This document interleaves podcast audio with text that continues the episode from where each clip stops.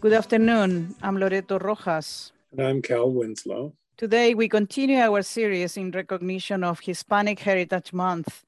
We'll present four programs in all, each considering an important issue in the Latinx community and beyond. And this afternoon's guest is Alfaro Alvaro uh, Huerta, an associate professor in urban and uh, region planning and ethnic and women's studies at Cal State Polytechnic University in Pomona.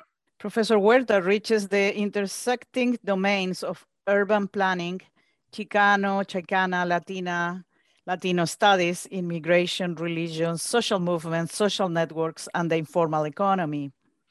Huerta is author of the award-winning book Latina, Latino Immigrant Communities in the Xenophobic Era of Trump and Beyond. Uh, this book was written into, or published in 2019. And he's re received numerous awards for his social, racial justice and civic engagement, such as the Association of Collegiate Schools of Planning, their, their 2016 Edward E. Blakely Award, and the American Planning Association's 2011 National Planning Leadership Award. Uh, Alvaro was born in the US. Uh, he was raised in the Mexican colonia, Colonia Libertad in Tijuana, Baja California, and, and uh, American Barrio, uh, Ramona Gardens Public Housing Project, or also known as the Big Hazard Projects in East Los Angeles. As a first generation elementary school, high school, and university graduate, he holds a PhD in city and regional planning from UC Berkeley, uh, one of the first Chicanos to do so.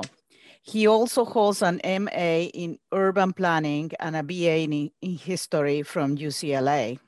So welcome back again. Uh, very welcome indeed. Um, can we call you Alvaro? It's, oh yes, yes. Please do so. Yes, and um, well, let's just finish out your uh, CV here uh, with one more thing. We see you've just been appointed a fellow in religion and public life at the Harvard Divinity School. So congratulations. And can you tell us a bit what, what's up there? Well, thank you very much to both of you. This is a great program. I'm very excited to be with y'all. Uh, yes, I'm, I'm, currently at Harvard and I'm, I'm, teaching and mentoring graduate students at the Harvard Divinity School, uh, focusing on issues that have to do with, with religion, social movements, immigration, uh, and community organizing in, in Latino and Latina uh, communities. So Alvaro, you're not using the Latinx so present yeah. everywhere.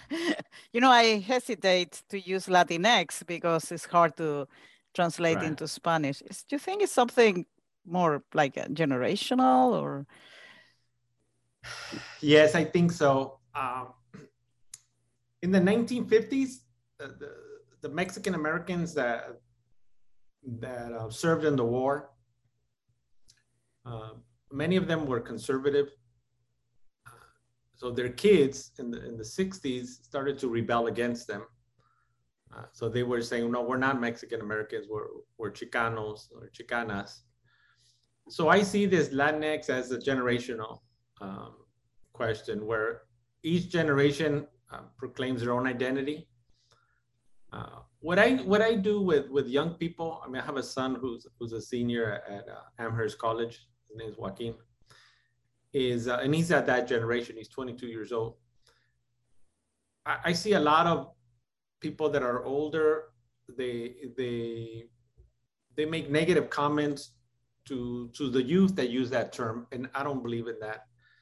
Uh, I, I, think every every generation should determine their own identities and their own future. So if someone wants to call themselves Latinx or Chicano X, I think that's fantastic. Uh, for me, it's just it's a question of uh, I'm more used to using those terms that I use now, uh, and that evolved because at first it was Latino. I would just say Chicano, and then I would say Latino. I wouldn't I wouldn't include Latina or, or Chicana. So I, I, I evolved myself to to make sure to include not just the male, because uh, as you know, like in Spanish, it's you you say los abuelos, and los abuelos is it includes both the abuela and the abuelo, but you say mis abuelos. So, and, and so I understand that in the sexist nature of language. Uh, but I see more that that X as a as generational issue, and I support it. Um, but because I'm not of that generation, I just don't use it. Maybe later on, you know, I'll adopt it. But for now, I, I, support what young people do and, and others that that embrace it as well. Uh, one more thing, maybe before we get into the um, heart of this interview, I see we're not the first radio program to host you. You've done others, I guess, including the TED Hour.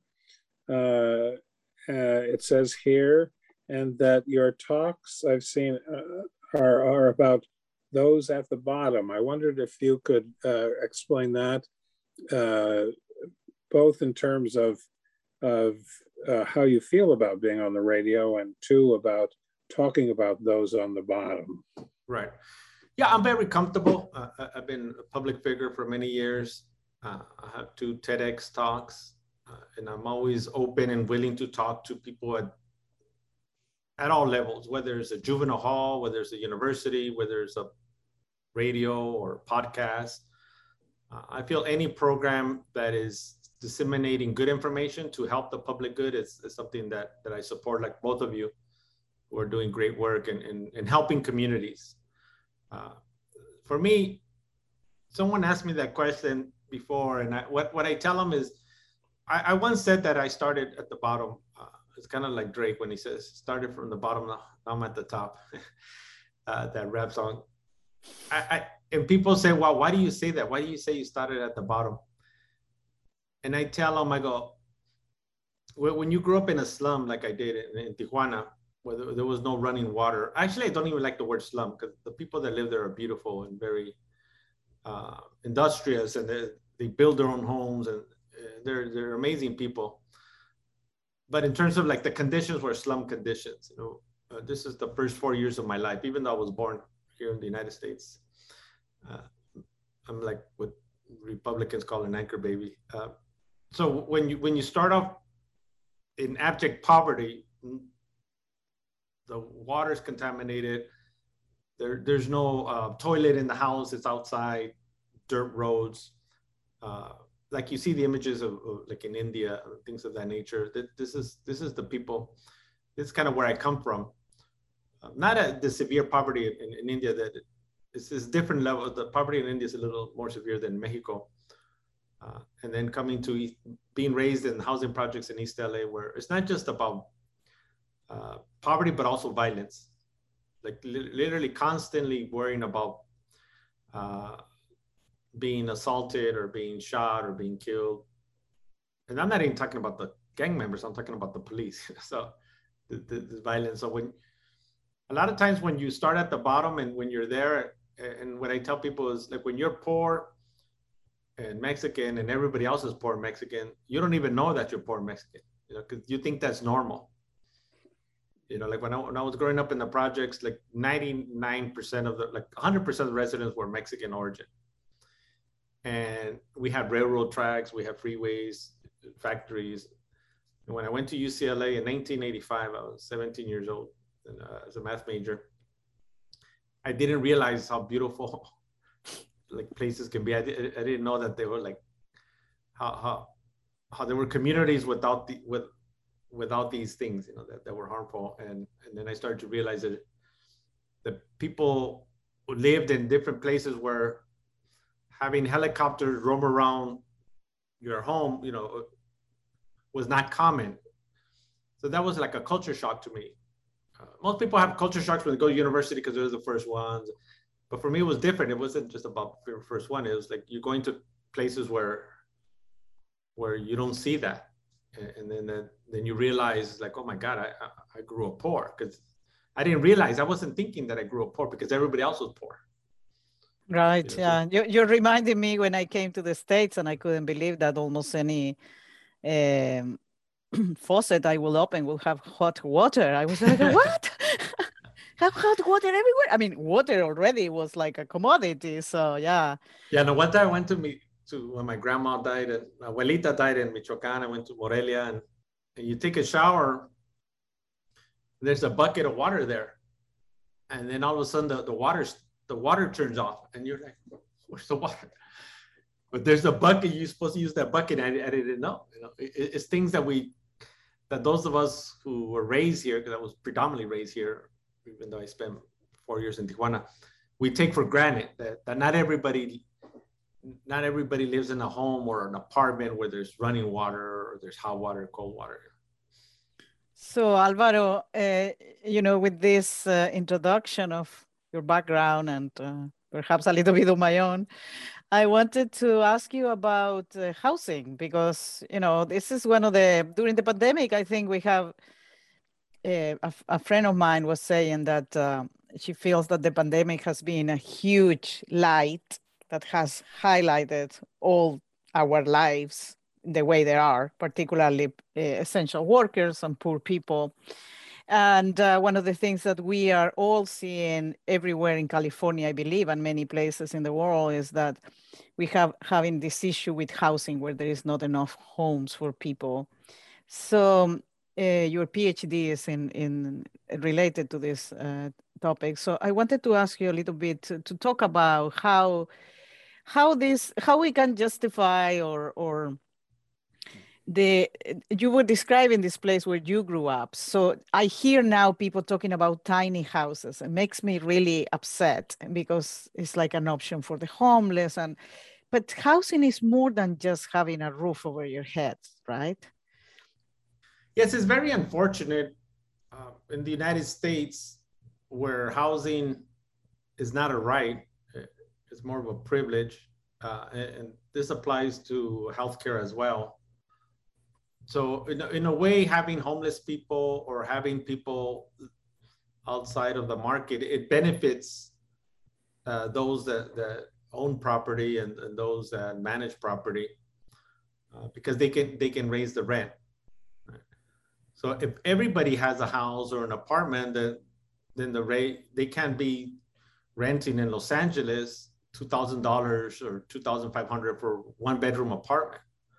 The only way they can do that if, if there's a shortage.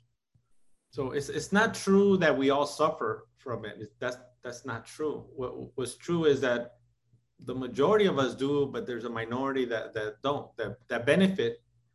Uh, and it actually sends a clear message. It's like if you want, if you don't want to be homeless, then you're going to be forced to pay 2,500 uh, for an apartment, a two bedroom or one bedroom apartment in Los Angeles in California, unfortunately, it's become very uh, antagonistic or inhospitable for, for working class to just rent. Forget about buying. I mean, because it, it looks like in, in Los Angeles it's about 650,000, like the average to buy to buy a home. I mean, how many people have that type of money to to be able to buy a home for 650,000? And that's the average. And then you have to think about the down. So let's say they say 20% down so that's that's a lot of money. How many people have you know over a hundred thousand just to put down? Uh, and then you have a good have to have a good credit score, and then you have to have all these these issues that that make it very very difficult for people to to buy a home. And then for our children or our grandchildren, uh, those of us those of them that are in high school or college, they're they're burdened with student loans and student debt. So how many of those coming out of college are going to be in a position where they can buy a home. So some people or a lot of people in the 70s and 80s, they were able to buy a home and by now it's most likely paid off. Uh, and at the time it wasn't, the interest rate was high, but it, the, the, the housing wasn't that expensive. So they, they were able to get in the market and then now to, for those same people to get in the market now, it's, it's impossible. Because there might be like a fixed income, there might be a social security or, but the house is paid off uh, it's, it's the same with college. You know, there was a time where uh, just even myself, when I was at UCLA, started 85, I'm still looking for the, the registration card. I can't, can't believe I misplaced it. It was like $472 a quarter or something like that uh, to attend UCLA for a quarter. I mean, I got full financial aid, so I didn't have to worry about anything because I was poor. Uh, but now, if you were to go there, you add a zero to that, you know, just for a quarter so it's, it's very, very expensive. Uh, so just to enter the job, the, the housing market, you know, coming out with student debt or for any immigrant making minimum wage or below to, to be able to rent at, at the current rate is almost impossible. So what do working class people do? What do immigrants do in particular? Because that's my specialty. Uh, a lot of them, they, they might have been in a place for many years, so their their rent is not that high because of rent control or the, the in California you could only raise the rent so much. So if you've been in a place for 10, 20 years, they could only raise it so much per year. So you're you're okay. When you leave, that's the problem because that same house, maybe you're renting, let's say it's a two bedroom for a thousand. When you leave, now that same apartment is two thousand, three thousand dollars. And I'm not talking about West LA or you know Beverly Hills, or I'm not talking. I'm talking about regular working class neighborhoods that, that the, the prices are skyrocketing. So once people leave, th- those to enter that same market is, is almost impossible. Uh, so what a lot of people do is they, they pull the resources. So you'll have uh, like a couple of one or two family members or two families living together in the same house. So you'll have the cousin, the uncle, the, the parent, like extended family all living in one house or one apartment to be able to afford the rent. Or maybe they bought a house in the 70s or 80s in Inglewood or, or another place where Boyle Heights, where it wasn't that expensive, but now it is. Uh, so this is, they do have property.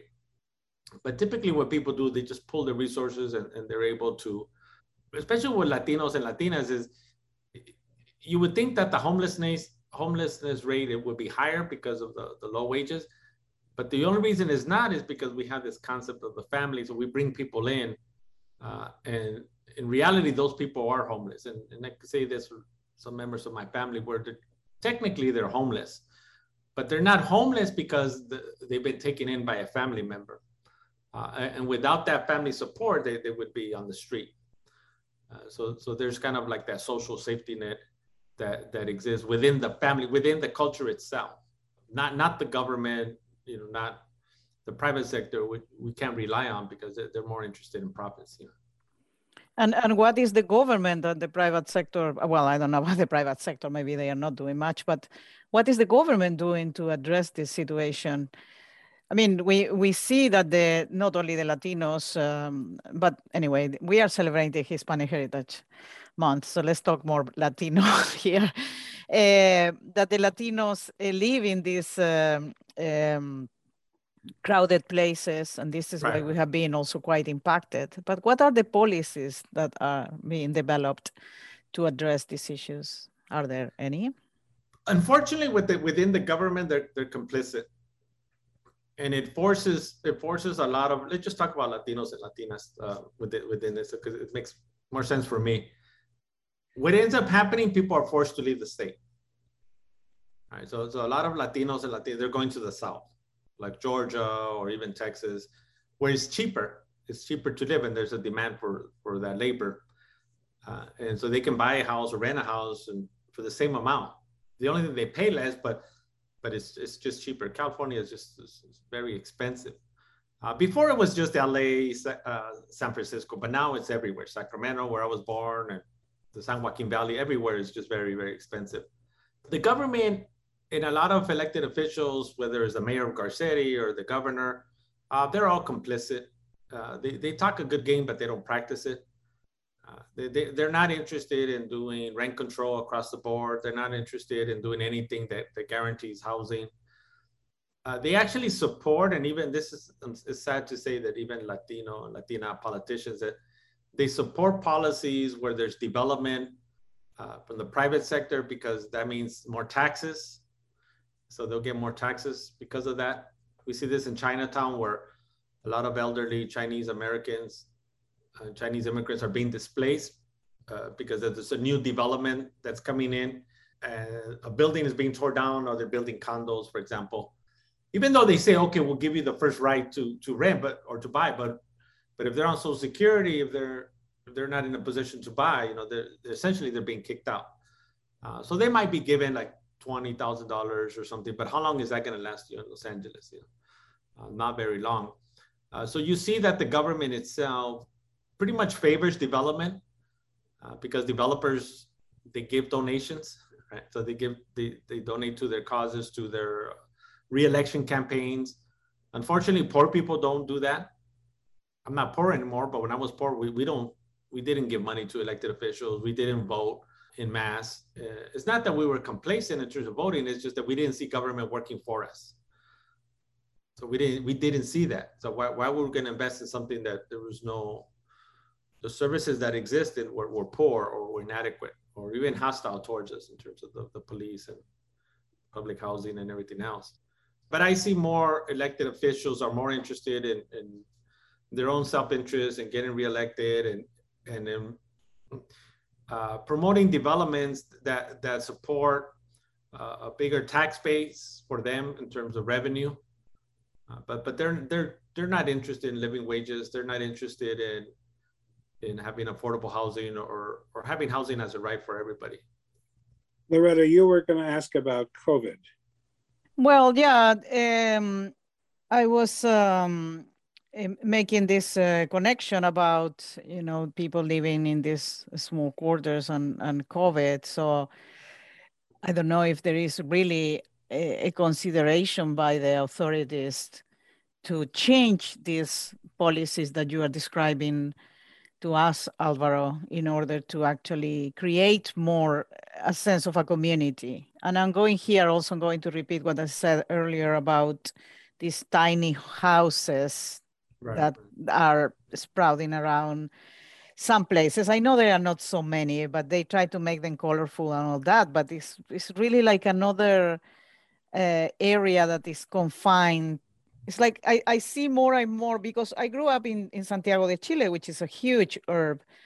And during the 80s, you know, late 70s and 80s, the policies were just to take everybody, poor people, and push it to the peripheries just creating these big areas of poverty and just keeping certain neighborhoods that were more exclusive. Somehow I thought that this would be different here, but even in even in the small towns, it seems that that policy replicates again and again. Oh, definitely. Yeah, here we try. The the idea is to to have uh, poverty be segregated uh, and in Latin, throughout Latin America, the rich live in the hills, and, and here in the United States, the opposite, right? So this, uh, in Latin America, the, the the, the poor live in the hills, the, the rich in the cities, and then and it's the opposite here. Uh, but now they're returning to the cities here in the United States. The problem with COVID, it, it exposed something that existed, but something that wasn't, that the mainstream media didn't pay attention to in the case of, of Latinos and Latinas, for example, the, the case of overcrowding. So it's actually true and false at the same time that COVID impacts everybody. It's true that we're all impacted because of COVID, because rich people die as well, or con- get contracted and die. But what's false is that that we're all impacted equally. That's not true. So what happens when when Cuomo and CNN gets COVID, uh, he goes in his garage or his basement and he's isolated. So he isolates himself, and, and the wife brings him food and knocks on the door, and he gets. Now, for the common Latino Latina, especially immigrant in, in California, they don't have that luxury. So a lot of times you have, let's say you have you know, four people living in one bedroom apartment or, or three people. And sometimes there's even no apartment, just a studio. So there's no way, there's nowhere to isolate. So when someone get, gets COVID, everybody gets COVID because we don't have that luxury of space because of our wages are low on average or lower than, than white uh, Americans. So they're, they're lower the educational level is lower as well.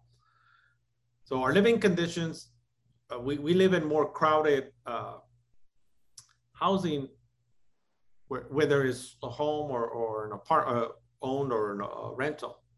And this is why, this is one reason why Latinos, the COVID rate is higher than, than whites in, in California. So I'm right now, I'm just speaking about California. Okay, I'm sure it could be applied everywhere else, but in terms of California, it's because of the, the higher de the density in terms of the, the housing and there there's nowhere to to isolate. So we don't have that luxury. Uh, uh, you see a lot of affluent people where they're.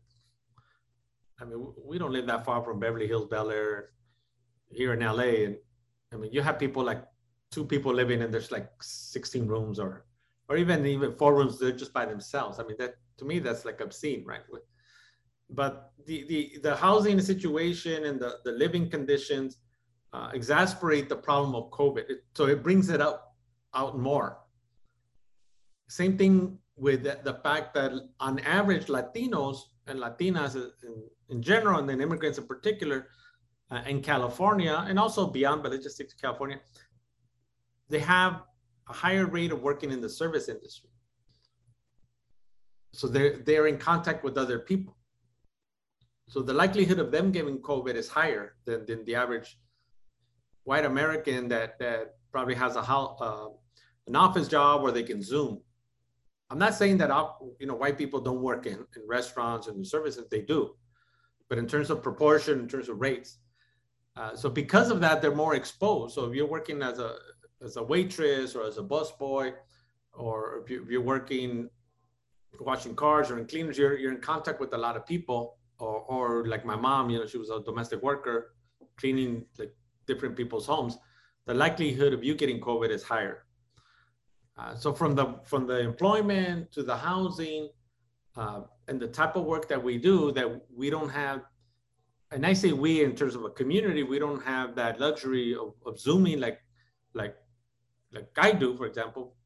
Then that's when COVID kind of brings out these contradictions and it showcases the inequalities that exist in America. So that that's the problem that, that I see with, with, with COVID. And I, I don't think the government is doing a good job in, in handling that. Uh, like every single Latino and Latina, especially the immigrants that work in the informal economy, you don't hear about them. Like you hear about the restaurants closing, but before the restaurants closed, all the street vendors were shut down. But it's like they never existed so this invisible labor force that, that we all benefit from in terms of the tacos and the hot dogs with the bacon, they were the first ones hit by COVID, but nobody talks about them except me. Maybe, you know, both of you, so there's three of us. You're right. Hey, uh, we must pause here. Uh, uh, this is Cal Winslow, and I'm with uh, my co host, Loretta Rojas. We're your host today. Our program is talking about California. And in this uh, series, we're recognizing Hispanic Heritage Month. Today, we're talking uh, with Al- Alvaro Huerta, who's a associate professor of urban and regional planning at the State University Polytechnic in Pomona. This might be kind of changing subjects a bit, but I was struck by one of your titles. It's called uh, Reframing the Latino Immigration Debate. So I wanted to ask you, what is this about? And what, what is the debate? Could, what are the sides?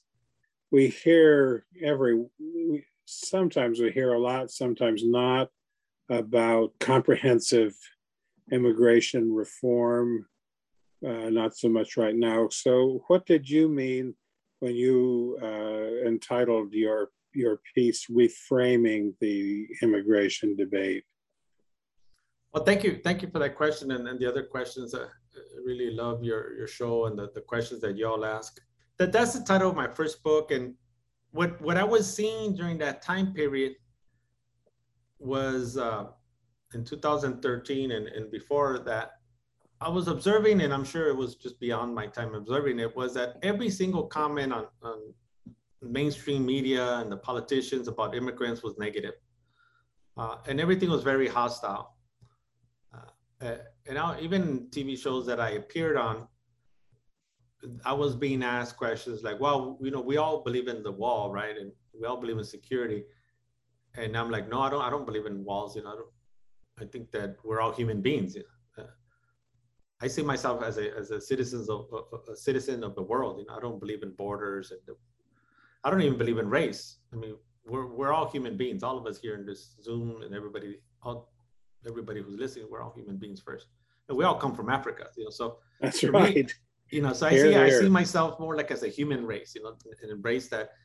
And when it comes to immigrants, I don't even like to use the word immigrant anymore because even though I use it, I just don't like it because it, since the beginning in, in, this country, when it was founded on the backs of slaves and, and the killings of Native Americans, it's always been a dirty word. And the, the, the Anglos used it against the Germans, and then the, the Anglos and Germans later used it against the Italians and the Poles and the Irish. So even they, even the other Europeans were at one point considered ethnics, and, and they were all, it was always negative. It was always derogatory against uh, people of Jewish ancestry and the Italians and the Irish and uh, and all these people were different. They they, they were Catholic. They, they were non-Christian. You know, so they had too many kids. They they spoke funny language and they dressed funny. Uh, they weren't Anglo's. They weren't Protestants. You know, they were they weren't WASP. So throughout American history, I've always I've observed that when when the question of the immigrant comes has always been that about threat they bring violence and they bring drugs and even before trump this is something they bring disease and, and so on and so forth uh, so i wanted to look at it differently and, and, and imagine it more that at the end of the day you those that, that immigrate here uh, for the for the for the Mexicans is different, is it? Because this was our land before, so I, I see more more like we're like these hummingbirds that, that come back to the motherland. But in general, for all the immigrants that come here, generally speaking, I mean, there's some that are bad, but they come here because they, they want to live a life uh, without violence, without poverty. So they're escaping something. Uh, and if this is truly a, a, land of opportunity, then, then we should welcome them. And, the ideas that they bring are really the ideas that, that make this country, you know, the most advanced country in, in the world. Uh, I mean, I don't like Elon Musk's ideas because it's a little bit off, but this guy is a genius. You know, and, and that type of immigrant ingenuity to come to this country as an immigrant and, and create the Tesla and the SpaceX and all that. That is what America needs. The more Americanized you get, in this country, as far as I'm concerned, you you lose that drive, uh, that that and that drive that exists in the United States, it comes from immigrants because they they're self-driven and they're self-selected group. So you you you you're talking about people that come here to take risks. You're talking about risk takers. So people that come to the United States take risks.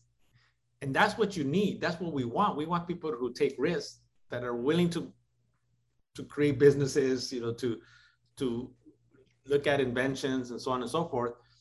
Uh, you know, as a kid, as an American raised teenager, I was pretty much the laziest kid in, in the history of humanity. I mean, all I did was watch TV.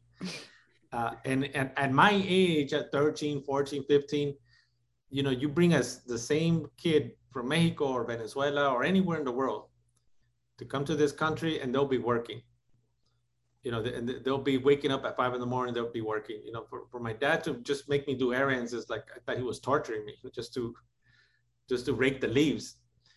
Because I became assimilated and I became Americanized and I lost that. I lost what my parents had, what, what my mother had, is that that entrepreneurial spirit. So when I say reframe, I see we have to see we have to see immigrants as like people on the move, and, and these are they come here not to cause violence not to take away jobs from white people. Not that white people want to be farm workers in the first place or want to clean homes like my mom did, but but they come here because they, they want to make better opportunities for themselves and not only themselves but their families as well.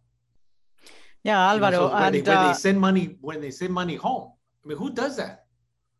Like, yeah, who, who comes and, to this country recently, and sends money back home? Yeah, I'm so, sorry to interrupt you, but uh, also recently we are seeing. I'm getting all passionate. no, no, you're fine. You're fine. We see in the news now the huge uh, number of people from Haiti coming here. Yes, yes, yes. So I just wanted to remind you that also I, I like to use the word sometimes displaced. I remember right, when I came to the States and I, I my first thought it was I don't want to be an immigrant I came when I was already, I was 32 years old and um, I had a study in the university and so on. So I, I really didn't want to have to do what you're describing, that people that come without any, perhaps um, a little bit of more formal education, which is considered uh, a better qualification no, to get a job and all that. But I, I think a lot about immigration as people that are displaced from from their their places and also that they are born in circumstances that uh, define uh, their opportunities really to move mm. around so so i imagine that um, you have been quite um, impressed also with what happened recently with uh, with the haitians coming and being just uh, almost automatically sent back to haiti a country that has been historically deprived from infrastructure and democracy and etc. That, that's a really sad situation. I, I, I know that there was video of um, uh, immigration on, on horses whipping them. Uh, and, and, to me, like as a, as a human being, it, I just can't watch that. You know, it's sad. It's like when Mr. George Floyd was was murdered. Uh, I, I saw like a clip of the video, but I just cannot see the whole nine minutes of it or, or you know, the eight minutes or whatever it was. Um, and I see this more like there's no really difference between the Democrats and the Republicans. And, uh, a lot of times people think I'm a Democrat because I criticize Trump a lot and the Republicans, but you know, I'm an independent and I, I criticize everybody equally. Uh, even the Mexican government, when they were bombing the, the Zapatistas, in 94, you know, I criticized them as well. So the idea here is there's not that much difference in, in terms of uh, the deportation or inhumane treatment of, of uh, immigrants from Latin America by the Democrats or the Republicans. I mean, Obama, even though he was the, or he is, you know, one of the uh, best orders and, and the best in, in, the in the history of the United States, know, he deported 2.7 million immigrants, uh, the majority of them being Mexican. So it doesn't matter if he loves his wife or he has two beautiful children and, and he's great. The fact that we have to focus on the policy, not, not the individual. Uh, it, it, was FDR who put Japanese in camps. A, a Democrat. He did. He didn't put the Germans in camps, or the Italians who were also fascist, but Japanese. And he didn't bomb um, uh, Berlin, he bombed, bombed Hiroshima. So the problem that I see with Latin America, with the United States, is that the United States has historically been involved in, in supporting these military juntas, including in Chile with, with Pinochet, uh, the overthrow of uh, Jacobo Arbenz in Guatemala. Uh, and throughout Latin America, the United States has always been supporting dictators in the and in the 80s when I was a student activist against U.S. intervention in, in Central America, the United States they were supporting these military regimes that were killing people in Guatemala and El Salvador and Nicaragua. So these same people that flee because of U.S. involvement, just like it, like we see people fled Vietnam because of U.S. involvement. So now they're coming here to this country. And then all of a sudden we're blaming them. Now we're, we're victimizing them because they're fleeing poverty and violence that the United States was directly involved in. Uh, so it's this contradiction, this hypocrisy that, that I focus on when, when I write like, my comment, social commentaries, is that on the one hand, the United States will uh, argue, uh, let's say against Mexico, that the, the Mexicans with the, the cartels and the drugs are a problem. They're a threat. I'm against the cartels. I'm against the Mexican government that is corrupt. But at the same time, you need to take responsibility to the fact that the arms that the Mexican cartels, the, the, the arms that they use are from the United States. So they, they purchased the arms illegally through the United States. So they, they the United States were, I'm not going to say we because I'm not part of the government, but the United States produces more arms than, than any other country in the world. You know, probably up there totally. with Israel. You know? Totally, totally, totally. So the thing is that so there's that responsibility between that and then the, on the other thing, you know, because I studied economics too, at Berkeley, there's a supply and demand. if America didn't have so many addicted, uh, so many Americans who were addicted to drugs, and there's family members of mine too, so I'm not judging them, then there wouldn't be a big supply of drugs, right? So that is the demand that's supplying the, the that is driving the supply. So America has a big problem with, with, with addiction, drug addiction. So instead of looking at itself and seeing that we have a problem and admitting that, it's easy to blame the Mexicans or the Afghans because that's where you know heroin or opiates you know come from. So it's, it's easier to to blame someone else instead of blaming yourself. So when it comes to the drugs, the United States is complicit in that because the, the drugs coming in from Colombia, from Mexico, from other places in Latin America, because they're feeding a, a problem that the Americans have. And the drugs and the gang and, and, and, and the, the guns that, that the Americans are killing themselves with, my, my people, my state of Michoacan, where there's a big problem with that, where my parents come from, those are those are Uzis and those are other that come from the United States and, and other countries as well, not just the United States. Uh, so there has to be that responsibility uh, and it's easy to say, oh, these poor Haitians are coming and they're a threat. And it's easy for the Biden administration to just deport them without looking at what is the role of the United States that, that created those conditions to begin with that is forcing people to flee. Uh, so I, I, blame the United States and, in their, their, his, their role in terms of, of uh, their policies against Latin America for, for, for a lot of this chaos. Uh, I mean, we see like in Central America, this is the last point for in that, it, like the violence that exists with the MS-13, right, with, with, the Mara Salvatrucha. Uh, the uh, Mara Salvatrucha was created in the United States. You know, the, the gang was created in MacArthur Park in, in, in, LA. And it was when they were deported from L, deported from LA back to Central America so they first came because they were war, they were children of the war, you know, that they fled in the 80s. They became gang members in our cities, in the inner cities, and then they returned to their their countries, and then now they spread all over uh, Central America where, where they're a menace. They're not a menace here because they're, they're just a gang. They're, they're, they do not have nuclear weapons or anything like that. They're so not blown out of proportion. They're not even Al Qaeda level, but they're a product of they're American made. Can I ask yes. you uh, one thing? Um, and you can defer if you if you choose to. If you could just uh, think freely, mm-hmm. what would you think about the idea of open borders? The idea open borders, which drives so many uh, Anglo Americans into hysteria. Right. Um, what what is it about um, open borders that does that, and why uh, why would open borders be such a terrible thing? Well, that's a great question. I, am open to most questions. Uh, one time I was I was with a right winger, this, black uh, Uncle Tom that was asking me questions out of nowhere, like, really like trying to get me to say something that uh, I forget his name, Peterson. I forget the, the guy's name. He uh, wanted to know why you have an accent over your A. Yeah, Alvaro. Yeah, accent, yeah, it was. He was asking weird questions. It was like, but he was trying to get me to to get me to to admit to something that that uh, typically I won't talk about.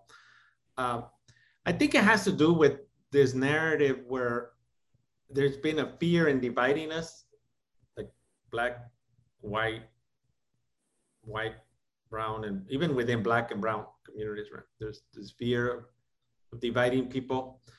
Uh, it, it's, it's like this menace. It's like the barbarians are, these brown barbarians are at the gate.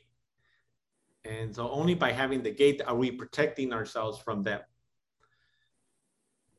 Any white American, and when I say white, you know, my mother was white, my, my brother was white, not in terms of like European descent. Actually, probably my grandfather was from Spain because he was he had green eyes, he was light skinned.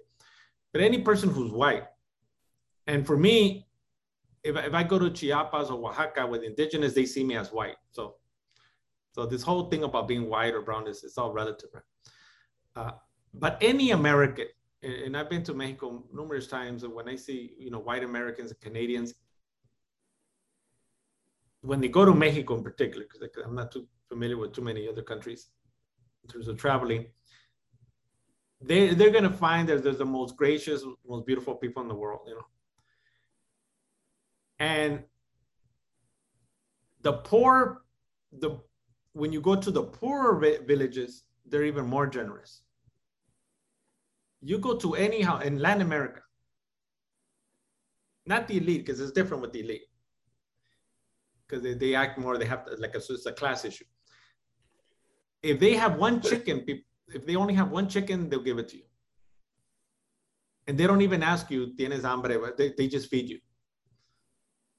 You know, so the, the whenever I've traveled Mexico, they're the, you're, you're eating, you're eating outside and, and provecho, like, or buenos dias.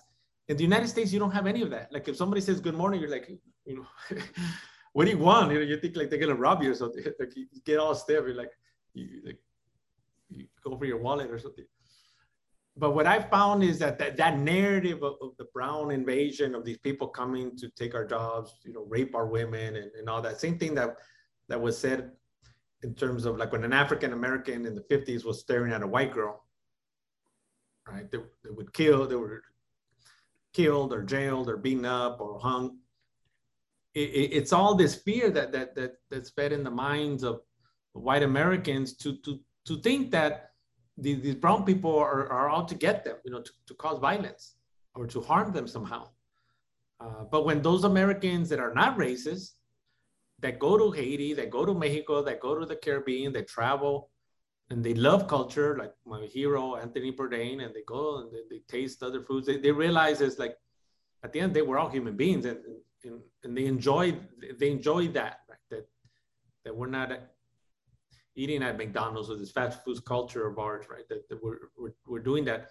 So once you start to, to, to go outside of that bubble and to, to see and, and get in, to be in contact with people, then you realize it's like it, they're not a threat. Uh, it's the same for us that like I grew up with some black people or, or black friends. It, it, there weren't a, a, lot, but there were some. So I was never, I was always cool, you know, because we're, we're black, brown, it wasn't a problem. But I could see that growing up, if, if you don't have black friends, or if you never met a black person, and, and growing up, all you saw on TV was, you know, like black people killing each other or, or killing others or being in gangs or all this negative like uh, dark image of them i can see how whether you're racist or not consciously or unconsciously you're gonna you're gonna be afraid right but but once you start to break that segregation and, we, are in contact with each other or we meet each other from different nationalities different colors all, all of that all of that breaks down uh, but but going back to your question i see it more as that this this false narrative that that has been um, that has been ingrained in the American psychic that even brown people have have also uh, internalized. In, other words, you have some people that are Mexican or Mexican American that support Trump or or are working for ICE uh, or Border Patrol, you know, things of that nature. So they, they themselves have, have internalized that racism. Uh, at the end of the day, when it comes to borders, and I, I, I don't believe in borders. I, if anything, if you want to look at it more like on a very policy level, you know, I think like this idea of the American Un- of the European Union would be something good to implement, uh, where where they have you know countries from the continent that that that bring down these barriers. So there's trade, there's commerce, people travel more easily people go back and forth more easily. There is regulation, so it's not like there's chaos or anything like that. Uh, so if the Europeans can do it, I don't know why we can't do it in, in Latin America or in the Americas. Like Bolivar said, you know, we're all Americans. Thank you, Alvaro. And if you just uh, if you just have joined us, you're listening to talking about California. I'm Loreto Rojas, and I'm here with my co-host Carl Winslow, and you are in listening KZYX, Mendocino Community Listener Supported Radio. And we are having this very interesting conversation with Alvaro Huerta. He's a professor, he's an associate, associate professor in urban and region planning and, and ethnic and women's studies at California State Polytechnic University. So Alvaro, one of the things that I was, um, I, I think that is, is being discussed more and more these days, um, it has to do with the importance of telling our stories.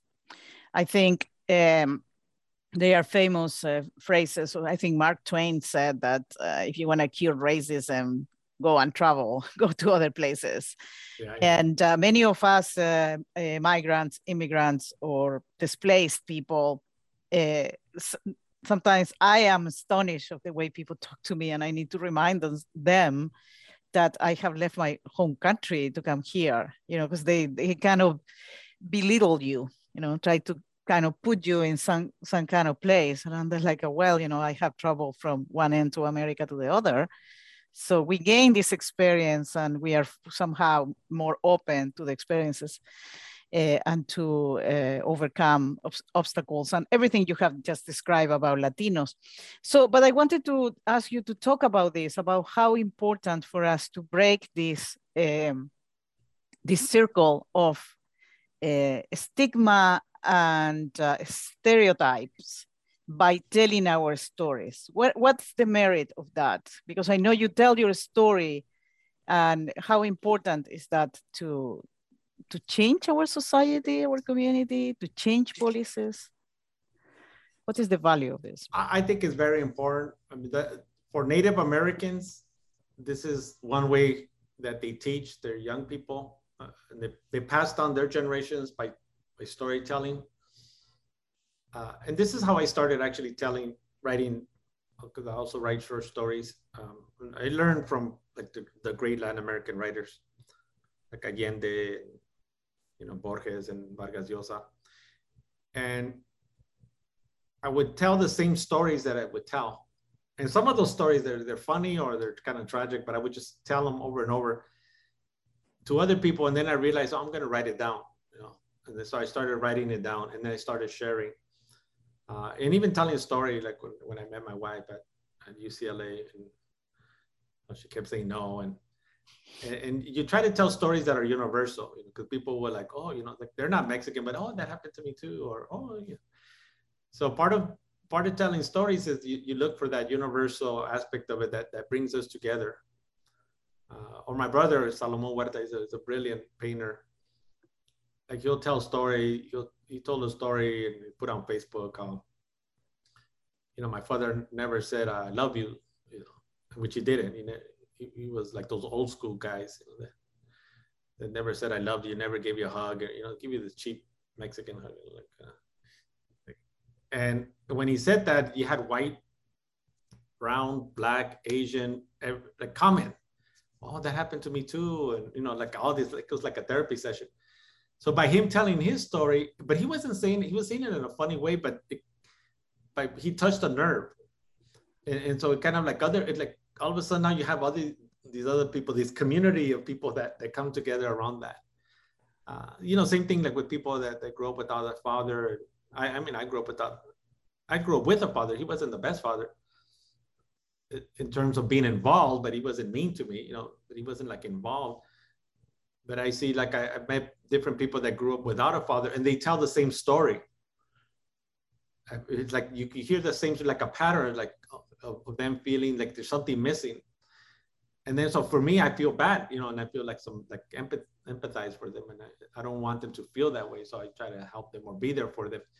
So I think for us, I, I look at it more like a how can we tell our stories like a, at, a, at a human level, and then at the same time, how can we tell stories that that it might not bring us together. Like, so this, it's okay if we don't have that in common, but at least we understand, you know, where people are coming from.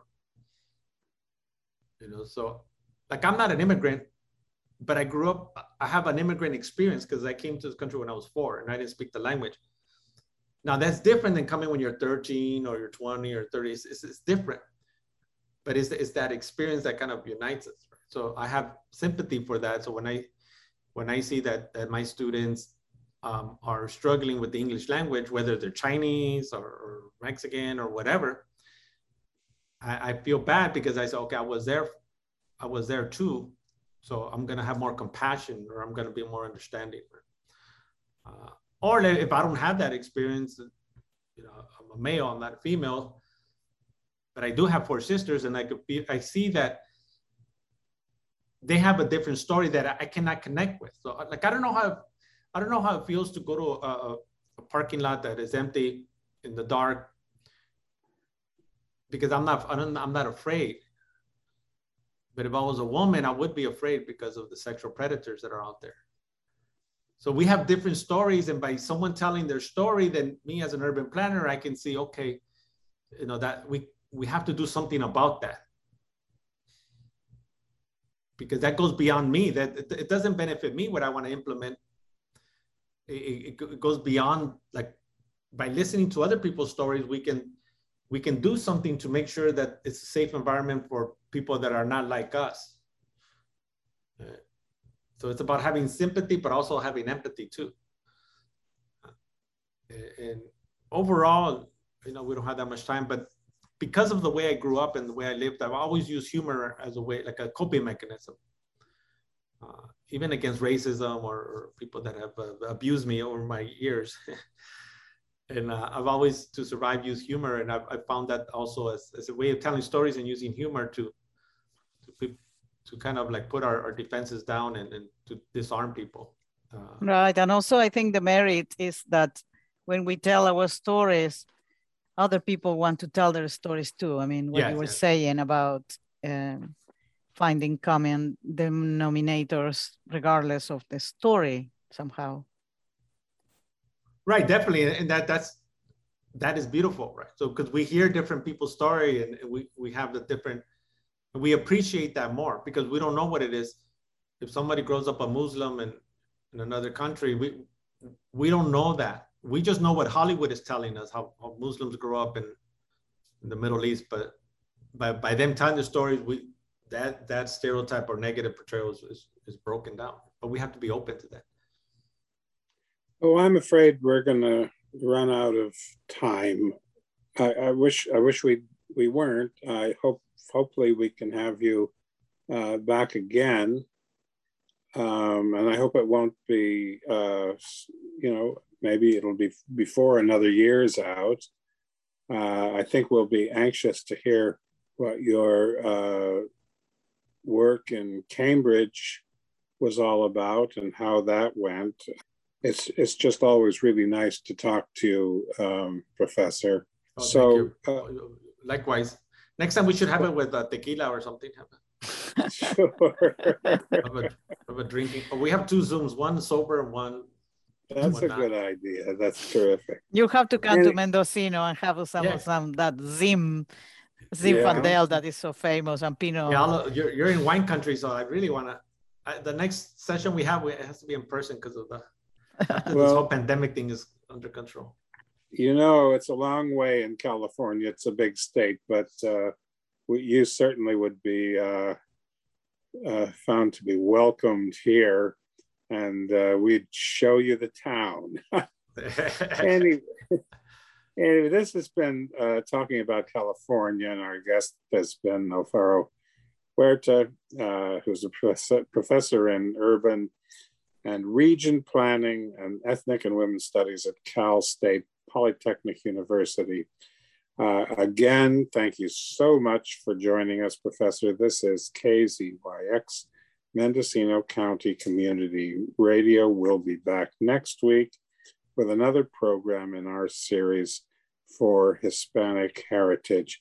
Until then, thank you again, and thanks, listeners, for listening, and good afternoon to everyone. Goodbye. Muchas gracias. Like we say in East LA, muchas gracias.